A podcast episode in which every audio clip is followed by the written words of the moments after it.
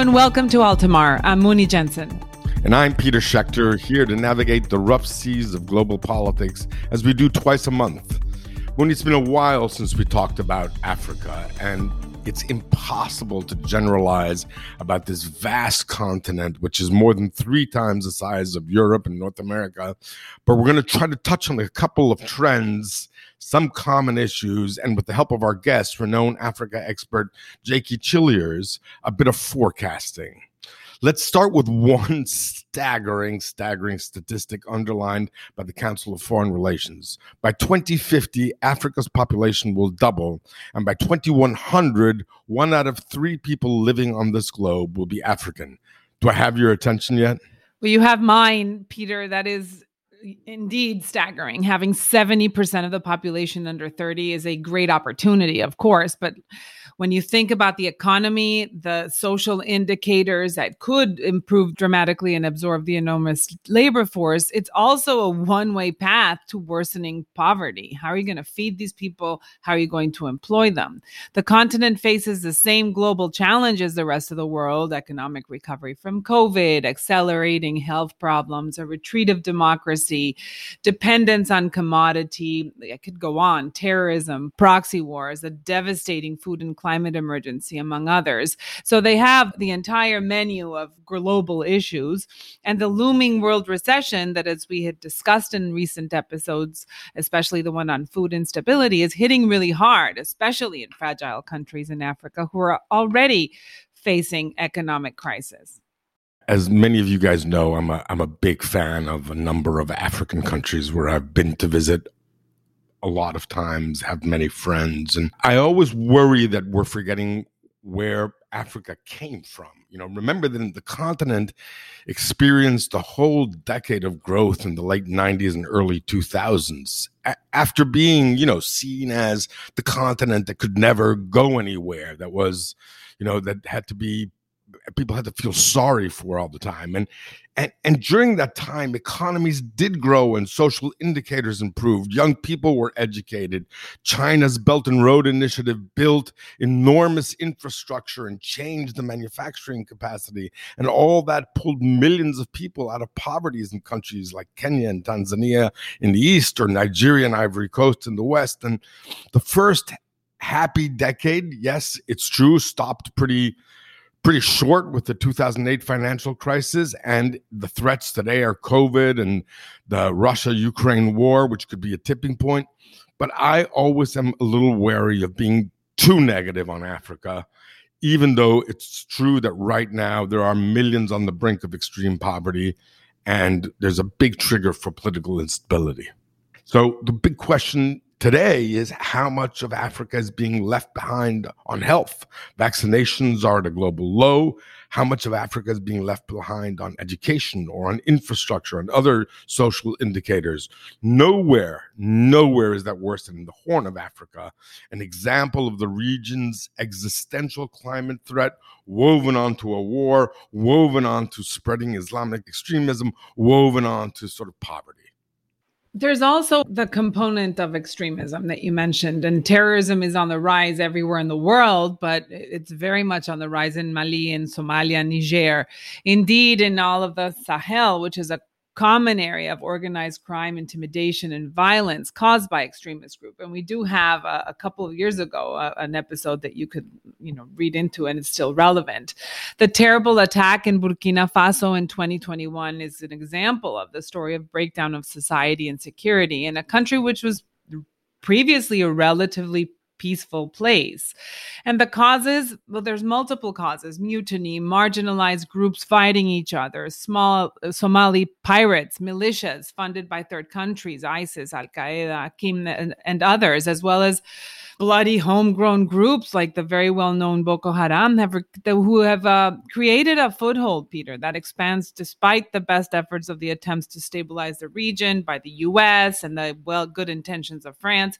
They've also become a last resort for many young Africans. So let's talk to Thea about this new generation. Hi, I'm Taya Ivanovich, and this is Taya's Take, where we take a look at youth and social justice issues. And you said it, Peter and Muni, Africa is the youngest continent on Earth. Estimates say young Africans will make up 42% of the world's young people by 2030. That's huge. And like you mentioned, the continent as a whole is plagued with security issues and climate change and unemployment and it's hard to talk about such a diverse continent as a whole as as you've also said but today i'd like to talk about one shared issue and it's it's a negative one unfortunately and it's brain drain a new survey conducted across the continent showed that 52% of Africans between the ages of 18 and 24 want to leave their country in the next few years. And young Nigerians have the most negative opinion of the whole continent about the direction their country is headed, with 95% of them saying that things are going badly. Of all those surveyed, just 28% felt positively about the trajectory of their nation. And many of them are planning to leave. Afrobarometer found that one in five depend at least a little bit on cash payments that were sent to them from another country by a family member who's already left their home. And a quarter of those surveyed say someone in their family has lived in another country during the past three years. But what's interesting is that the most popular destinations are not in Europe or North America, but they're actually within Africa. The issue is that citizens of African countries do still need visas to travel to more than half of the continent's 54 countries. So actually, less than 10% of those surveyed are saying that they made plans to leave. So they're they're they're really wanting to leave but they're not able to make those specific plans yet. And that's a really alarming statistic too. So many people want to leave but they can't. So either they don't have the economic or educational means to make the trek abroad and start their new lives or they simply can't get the necessary documentation to make the move. And i'm concerned that that leads to a lot of unhappiness and you know potential issues within the countries themselves. So my take is not that shocking for a continent economy to overcome its problems and to grow, security issues need to subside and start dealing with climate change. Leaders need to retain young people and provide employment opportunities for them. But hey, that's merely admiring the problem, of course. What are your thoughts? Tweet at Altamar Podcast and let us know. There, even so, there is some good news on this incredibly diverse continent. Despite their cultural, economic, and geographic diversity, Africans, and as a Latin American, I am jealous, have managed to take some steps towards building an integration agenda, like really specific steps. Efforts to create a free trade pact, the African Continent Free Trade Area, promise to eliminate trade barriers, deepen economic ties, work together for regional development. So all this has teeth and it's happening while the world is going in the opposite direction. So if Africa succeeds, this would be the biggest free trade area in the world, which encompasses 54 countries, 1.3 billion people, where 41 countries have already signed. Although slowed by COVID, they still continue negotiations and they are definitely a really positive example for the world. This is a good time to introduce our guest. Dr. Jakkie Cilliers is a well known Africa analyst, author, and popular commentator. He's the founder of the Institute for Security Studies and served as its executive director until 2015. The ISS is a regional think tank with offices in Dakar, Addis Ababa, Nairobi, and Pretoria. Cilliers has presented numerous papers and published a number of books on matters relating to peace and security in Africa. Cilliers is also an extraordinary professor at the Center for Human Rights in the Department of Political Sciences at the University of Pretoria. He's written multiple reports and dozens of books. Welcome, Dr. Cilliers, to Altamar. Thank you very much for inviting me. I look forward to the discussion. So, you published a book last year with a very positive title Africa First Igniting the Growth Revolution. So, in the introduction to before your arrival on the on the show, we went through a bunch of bad news on the African continent. So, tell us a little bit about the good news story. So, our work has progressed quite a bit since that book was published. Actually, yesterday, which would be Wednesday, the 22nd, at the time of this recording, uh, President Ramaphosa launched a massive website that we've built, which is really on the long term future of, of Africa. And we model the long term future of every African country. We look at uh, what we refer to as its current path, also the business as usual ba- or base case forecast. And then we modeled 11 sectoral interventions for every African country. And um, so the whole story about Africa First igniting a growth revolution is really what needs to be done to start closing the growing gap between average levels of income in Africa and average levels of income in the rest of the world. This is a gap that has been growing since the 1960s. So important to understand that things are improving in Africa, particularly since the 1990s, but slower than improvements in the rest of the world. So while things are improving at a general level, as much as one can generalize on 55 countries, Africa is falling further and further behind. So what we do in our work is we, we look at what needs to, to be done to change that growing gap so, the growth revolution of Africa is really to model realistic Uh, forecasts on what is the impact of a low end manufacturing revolution in Africa. What ha- would happen if Africa really underwent an agricultural revolution, leapfrogging the implementation of the Continental Free Trade Area, and so on and so forth. And that is what we refer to as, as the growth revolution. Let's talk a little bit more about that potential because it, it is a region of enormous demographic growth and also yes. abundant natural natural resources. These are all things that can give it a great potential. So, what do you think is necessary to create this manufacturing revolution or this agricultural leapfrogging? So, each of those. So, Africa's challenges with regard to growth are in a sense rooted in what happened the way in which the african state was created to a large extent. The disruption the fact that you didn't have an inside outside process which is how the westphalian state was created. So in a sense nationalism preceded development in the rest of the world. That has not happened in africa. You have an imposed state. And that's that imposed framework was held in place by the Cold War, and it was um, uh, only in a sense at the end of the 1980 1989 around there that africa in a sense could find its own space in in the global environment. But because you have an imposed state formation process in africa this process of creating national identities um, countries uh, takes years so at the moment, let let's say uh, let, let's make the basic distinction that economic growth comes from labor, capital, and technology. The one thing that Africa has, it has abundant labor, but its labor is poorly educated, in poor health, and therefore labor, the contribution that labor can make uh, to growth uh, lags behind Africa's potential. And in actual fact, Africa's great potential, the contribution that labor can make to growth, is also its greatest weakness because the rest of the world is, of course, investing in labor saving technology. Uh, people generally underestimate the contribution that demographics make to growth. Uh, the remarkable rise that China had, uh, the Asian tigers, even the so called Nordics and, and the US, all had a lot to do with the contribution that labor made to growth. And the problem in Africa is, in actual fact, that we have such a young population that our dependent ratio um, means that you can't invest enough in education and health to make your growing labor pool contribute to growth. So when you ask me what has to be done on all of it, we can, you know, we must take each of these sectors, but there's no magic bullet.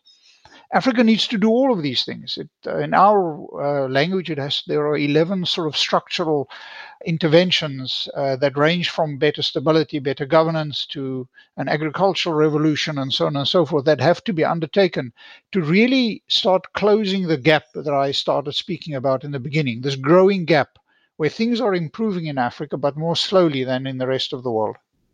And what what role you know one, one of the things we mentioned also in the in the run up just before you came on was this the new africa free trade area and yeah this is for in many parts of the world are now are now becoming more polarized, more separate, more divisive. Yeah. And yet Africa is going to some type of economic integration. How important is it? It is hugely important. Our, our forecasting, our modeling would indicate that the full implementation of the African Continental Free Trade Area, which is what you refer to, can deliver more rapid poverty reduction and improvements in average income than any other intervention. And the reason is simple uh, that if you need larger markets so that African countries can trade with one another, because by trading with one another, they improve the value composition of their trade. They, in other words, go up the manufacturing uh, ladder. Uh, it's it's it's very important. One of the reasons why Africa is not part of global value chains is because the, the individual market of 55 African countries is not big enough. As our populations grow, grow that is changing but it is an, I, one can almost say it is a prerequisite for growth. And when you make the point about the growing regional fragmentation that we see, very true. But there is there's global fragmentation and there is subnational fragmentation. But in actual fact, the movement towards uh, regional trade agreements that actually is much stronger than this global fracturing that we see. Africa is behind the curve in that regard. So the continental free trade area is very important for the continent. It literally is, if you want to ask what is the most important of all the various interventions that we can do, regional trade integration is probably up there uh, at the top. That's true. And I was just saying before that um, as a Latin American, I'm a little bit jealous of the integration efforts that are being advanced in, in, in Africa. So if Africa is behind the curve, Latin America is even farther behind. But um, I wanted to talk, talk to you about the Sahel and in particular the extremism that nobody yeah. has been able to get rid of. And we know that France and the US have been, you know, largely involved and, and seem to have, at least in action, given up on the region.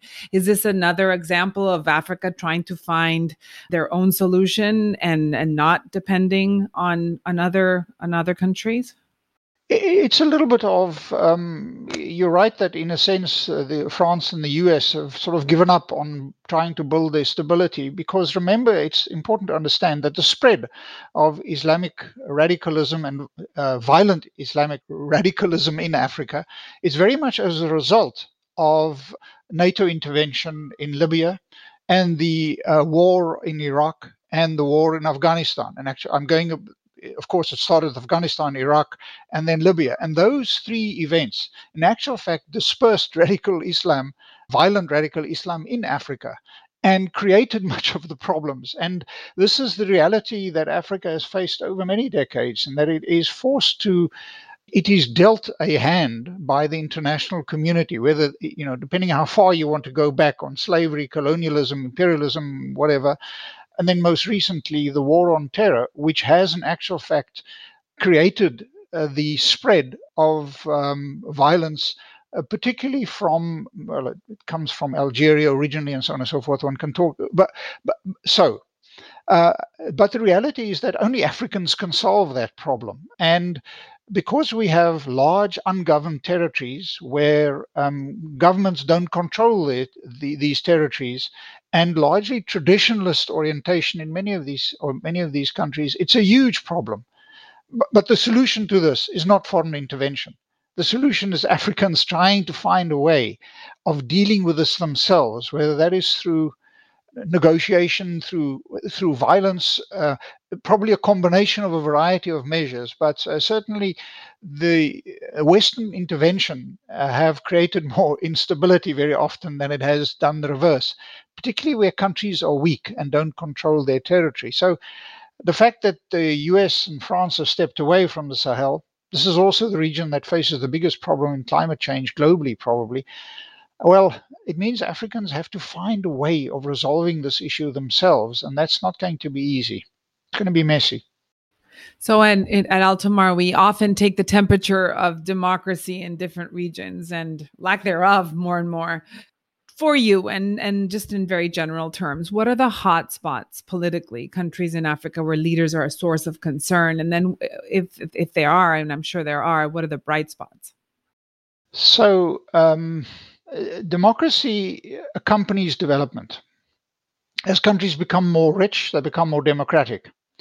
So the recent downturns that we've seen. Now, firstly, if you measure relative democracy, the levels of democracy in Africa, given our level of development versus levels of democracy elsewhere, Africa is actually more democratic than you would expect given levels of education and levels of GDP per capita. So we have kind of a democratic surplus in Africa. Strange term, but it, it is true. But what has happened with COVID and everything accompanying that is that uh, governments' economic growth has gone backward. Governments have less revenues to spend on everything education, health, including on security. And what has happened in a number of West African countries is that uh, military regimes, the military, have taken over. Um, they always think they have a better solution. And the reality is that the resurgence of coup d'etats in Africa in recent years reflect the economic downturns. The long term structural trend remains globally, I think, as well as in Africa. And that is then when stability returns to the world after Ukraine and whatever else, I tend to believe that the long trajectory towards improvements in, in inclusion, which largely measure and track improvements in human welfare and well being, will continue. So I, I think all that I'm saying is step back and look at the long term trajectory. Yes, many challenges in the short term, but uh, the democracy is quite alive in Africa because Africans, uh, states don't have the kind of authoritarian control that perhaps you would have in China and elsewhere. And Africans have experienced authoritarianism and they have the tools, social and other media, to want and desire the kind of freedoms that you often see in the West. So I'm less concerned about the medium long term prospects about democracy. I think generally, I think that's fairly fairly healthy on the continent. Let me go back, um, Jakkie, if I could, to something you said about sort of foreign interventions. I mean, there has been one country, one foreign country at, of recent times that has intervened massively in Africa, which has been China. And to a large extent, much of its interventions has been positive. Um, the amount of money injected through the Belt and Road Initiative, the infrastructure built, the manufacturing capacities built. In hindsight, now with ten or fifteen years of the Belt and Road Initiative behind us, is has China's role in Africa been a force for good? Has it eroded democracy? How, how do you see it? It's generally been a force for good. China is now Africa's largest trading partner as a single country. The European Union remains our largest trading partner as a, as a bloc. Africa has got a huge infrastructure deficit and lack of investment. The Chinese, to a large extent, are coming to the party and delivering upon that. And also, increasingly, you find that even Chinese manufacturing small scale companies are establishing themselves in Africa for the African market. So many issues. And increasingly, China is also concerned about stability in Africa. We see in the Horn that for the first time, China is really trying to play a role on the peace and security side. The concern is that the example of China will draw down democracy, that it sets the wrong example, but what Africa wants, it wants to stay out of the East West fight, if I can put it this way. Um, the US, um, Europe to a lesser extent, are intent on creating a, a narrative of good versus bad, authoritarian versus democracy, and so on. And the Africans, as has always been the case, generally with an unaligned movement, are saying, guys, what we need is we need development. We need we need partners with both of you. We need your we need all of your support, and that remains true what we see increasingly is that the US in particular has again woken up to Africa, but it sees Africa as a battleground in its own fight against China, to a lesser extent, Russia. And now Africa suddenly is prominent. And you see a few delegations coming over from the US to come and say hello. But if you look at uh, US, uh, and, and the US is very important because it's the largest source of development assistance from any single country to Africa but its trade is going down, its investments going down, and it is the largest source of capital for Africa. We need to un- we need the US uh, desperately. But in the absence of American investment and interest from the private sector, we have uh, Chinese interest and investment from the public sector.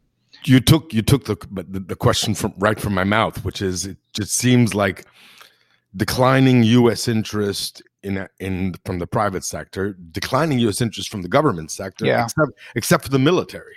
Yeah, eh, you know, it's a it really is a deficit that the U.S. just seems to be abdicate. Ab, I don't know if abdicating is the right word, but there certainly is a is a sort of growing disinterest. Yes, and it's very it's very evident, and I think it's a. It's it's because the U.S. interest is driven by the private sector, and the private sector follows profit. And the, the irony of all of this is that the the highest return on investment globally is in Africa, uh, but we suffer from a bad rap we suffer from, um, you know, the rating agencies looking at Africa, and they would give us a lower rating than any country in, for example, Latin America. Whereas objectively, if you look at the risk, uh, yes, there's risks everywhere, but even your stable African countries suffer from this. So, uh, and that's of course the the Chinese don't need to go to a ratings agency because it's largely government interve- uh, government money.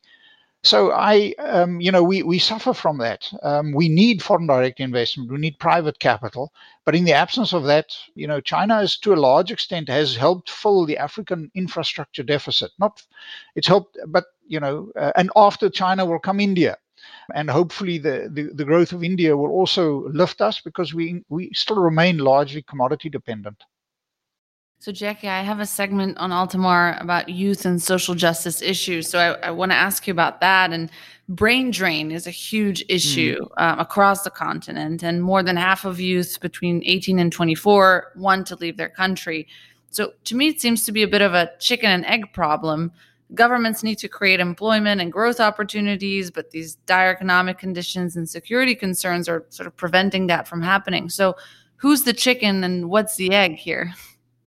Yeah, yeah. I think all you know um, throughout the world we have this trend that your well-educated uh, leave, particularly poor countries. So we are a net provider. I'm South African. South African doctors populate almost the entire rural Canada and various other countries because we have excellent uh, medical training uh, universities in South Africa. Um, that is just the reality of a of a of a world where educated labor is free to move, poorly educated and skilled labor is not, and is creating xenophobia, uh, all kinds of problems. Um, also, for example, in South Africa, we face many much of the similar problems to, to many European countries, and I think this is going to become a, it's it's a growing problem because what you find globally is that capital and in um, knowledge uh, are, can move relatively seamlessly, but labor cannot. And we have, as we've discussed previously, a large growing young population.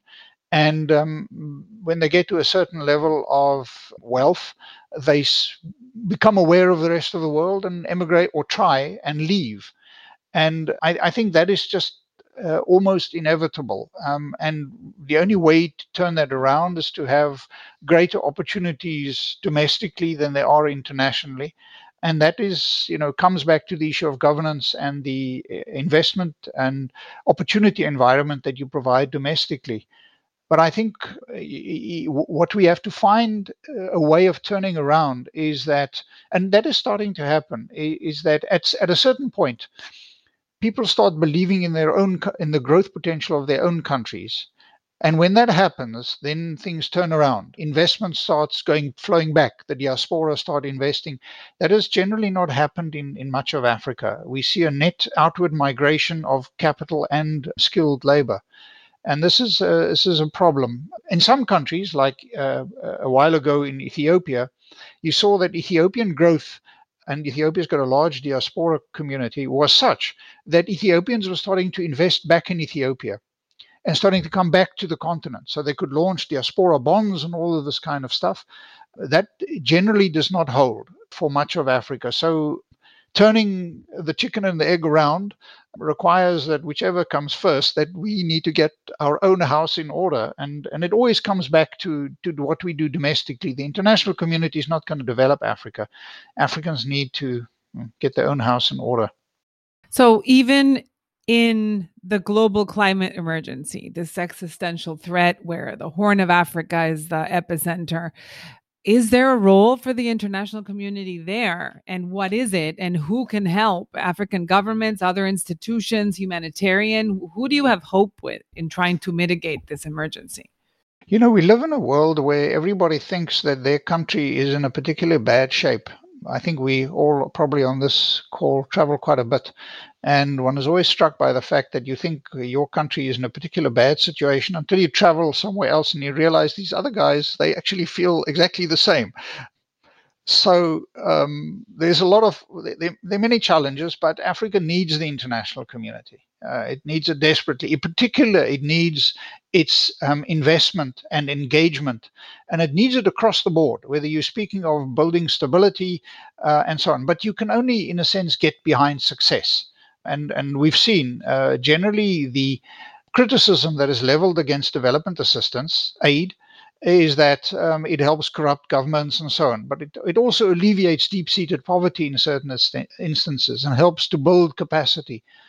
So, Africa needs the international community, particularly the United Nations, because what we've seen is that the best recipe for long standing conflicts is a multinational peacekeeping force that is deployed and that stays in the country for decades it still is the best return on investment of any kind of investment, and that's gone out of fashion.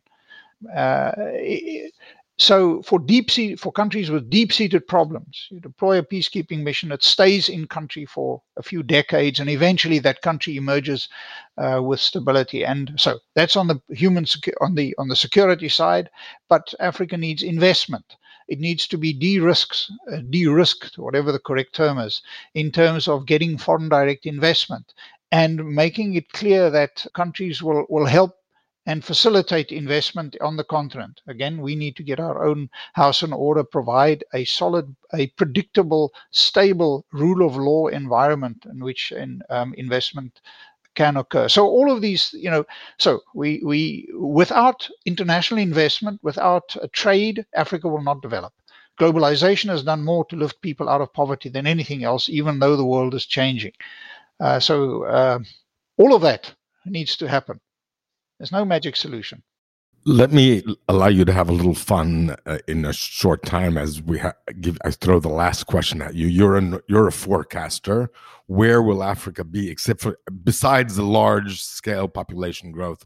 Where will Africa be in 2050? Africa will still, uh, in terms of its population size, um, relative to the size of its economy, will not uh, we we won't be batting at the right level. Um, but because we are 55 countries within the Africa Union, and it is a source of uh, trade and competition globally, its diplomatic and other influence is growing.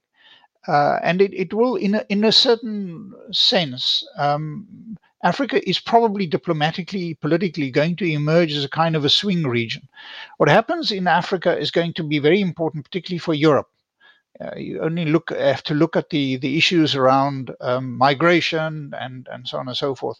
So we will both be a potential market for the future if you want to invest in, if, you, if you're looking for the last unexplored market, this is the place to come. Uh, large opportunities, but we will also, we could also be a huge threat, particularly to Europe, source of instability. Uh, and the the the, uh, the, the international community uh, look um, st- steps away from Africa in a sense, given our large population, almost at its own own risk. Uh, there needs to be ongoing engagement on the continent. And there, you know, we speak at it, at, it as if it's, of course, one country. It isn't. It's very diverse. And there are large areas of the continent that are very stable. There are seven, eight countries which are highly unstable. And the narrative from them tends to dominate everything. We think that, uh, you know, when there's uh, violence in South Sudan, that the entire region is unstable. We don't recognize that Kenya is probably one of the fastest, most dynamic uh, economies in the world. Dr. Jakkie Cilliers, thank you so much for joining us on Altamar today. Thank you very much for the invitation. I hope that was of any use. it was great. Peter Tea, that was an amazing uh, tour around Africa that covered so many subjects. I, I'm left with a couple of things. One is the whole idea of uh, development versus democracy and the democracy surplus, which gives me an idea for a future podcast. And the other is the very uh, out of fashion concept of investment and engagement in a world that looks so insular i think still continues to be the, the the, magic bullet and the solution for not only for africa but for engagement around the world Yeah, two things jump out at me, Muni, about this. First is that Africa continues to not be the basket case that everybody thinks it is. And I think what Dr. Cilliers pointed out, unfortunately, is that it's not only the man on the street that thinks that Africa is the basket case, but unfortunately, it is the sophisticated investor that is fearful of going to Africa and is watching the Chinese basically sort of dominate Africa when that's absolutely not necessary. And the second thing is the importance of this free trade agreement among African countries and how the ability for labor to move from country to country is going to be critical for Africa's continued growth. For me, it's as a business owner, the, the labor part really stood out. And, you know, I, I think there's lots of positives here, but Africa really needs to step it up. And, and like he said, you know, they need to um, they need to step up the african countries themselves and labor is a is a big weakness i think with um, with where where the future is going with technology. So hopefully um, they can turn that around with a lot of young young labor there. You can listen to altamar wherever you get your podcasts and don't forget to rate and review us on apple podcasts. Also sign up for our bi-weekly free newsletter which is really amazing for analysis on global trends. We'll see you next time